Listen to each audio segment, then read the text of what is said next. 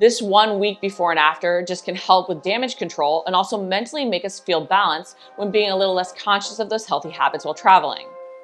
Welcome to season four of the Fitness Hacks podcast. My goal this season is to help you shatter those self limiting beliefs by learning to train smarter through proper workout design, nutrition, and mindset habits. There's nothing better than going on vacation, but it's often where we feel like we sabotage our results and our diet and exercise routines go to die. I want to share seven tips with you so you can stay on track when you travel and keep moving forward towards your weight loss goals. However, I do just want to mention that vacations can and should be a time to relax. We want to make sure that we're not just restricting because often forcing restriction when we really need to relax and embrace the balance is why our diet doesn't work out long term and why we don't see the results we want. We end up not really being able to diet on vacation while also not allowing ourselves to fully relax. And this ultimately backfires. However, if you travel for work or just travel often and want to find the lifestyle balance right for you, these tips can help you stay consistent with your macros and your workouts while not at home. Don't feel guilty about not using every time you travel as an excuse to splurge. I know sometimes our friends or family can make us feel awkward for caring, but we need to stay focused on what also makes us happy in our progress towards our goals. Because we can't just always make the excuse that this is a once in a lifetime experience if we're traveling all the time. So, what are seven travel hacks to keep you on track? Number one, save calories. I hate saying it this way, but it's also the simplest way to state it. Sometimes, when on vacation, if you know there's going to be a bigger meal or even cocktails at dinner, things you'll want to enjoy, you want to save calories for that meal. This means you will want to focus on eating lighter or even increase your protein intake earlier in the day. This can help you find that balance so you don't go into a huge surplus and you even hit some macro minimums you set. While a longer fast can also be an option if you do intermittent fasting already, please don't turn saving calories into starving yourself or you'll end up overeating at that later meal. Just think about going lighter with a protein focus earlier in the day to strike a balance.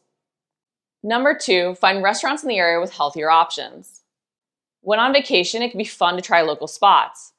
And depending on where you're traveling to, there may be some great local places with super macro friendly meals, or even meals they can tell you the portions on.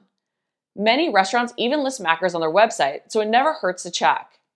If you can't find the nutritional info, even try logging something similar to get an idea of the macros. You can often find recipes online that give you an idea of the breakdown. And also look for some chain restaurants. While yes, we want the best quality fuel, many chains do have nutritional info listed on their website. And if you find a dish or two that really works for you at those places, it can be easy to use that anytime you travel as a chain may be everywhere.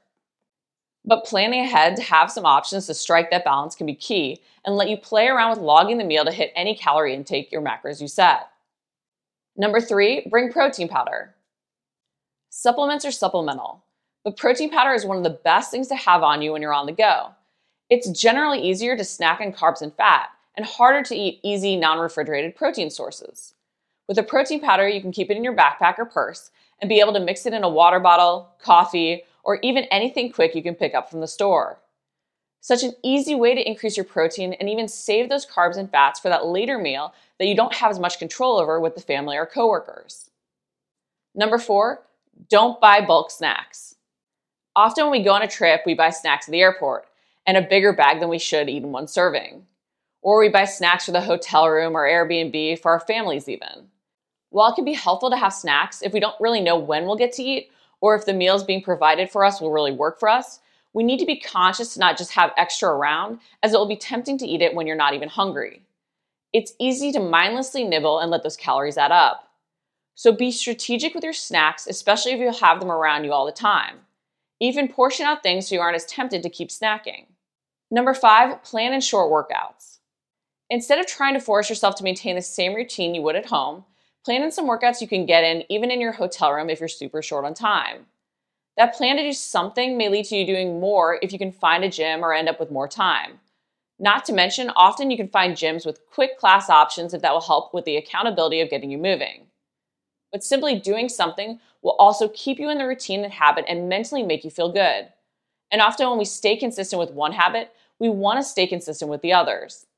So even if it's a five minute mobility routine so you feel good when you get home to train harder, the consistency will pay off. And even reverse some of the aches and pains we get from traveling. Number six, get out and walk. Even if you can't work out, often you will have little breaks in the day where you can get out for a walk. Not only is this a great way to stop mindlessly snacking, but it also does get you moving and can even allow you to explore the area more. Even if it's just to get coffee or grab food, try to move as much as you can during the day. Finding ways to get more active will help you even want to do other healthy habits and routines you want to maintain. Number seven, increase your intensity around your trip. In preparation of your trip, it's not a bad idea to occasionally get a bit more intense with your programming, especially so you could even use the trip as a deload workout week or recovery week.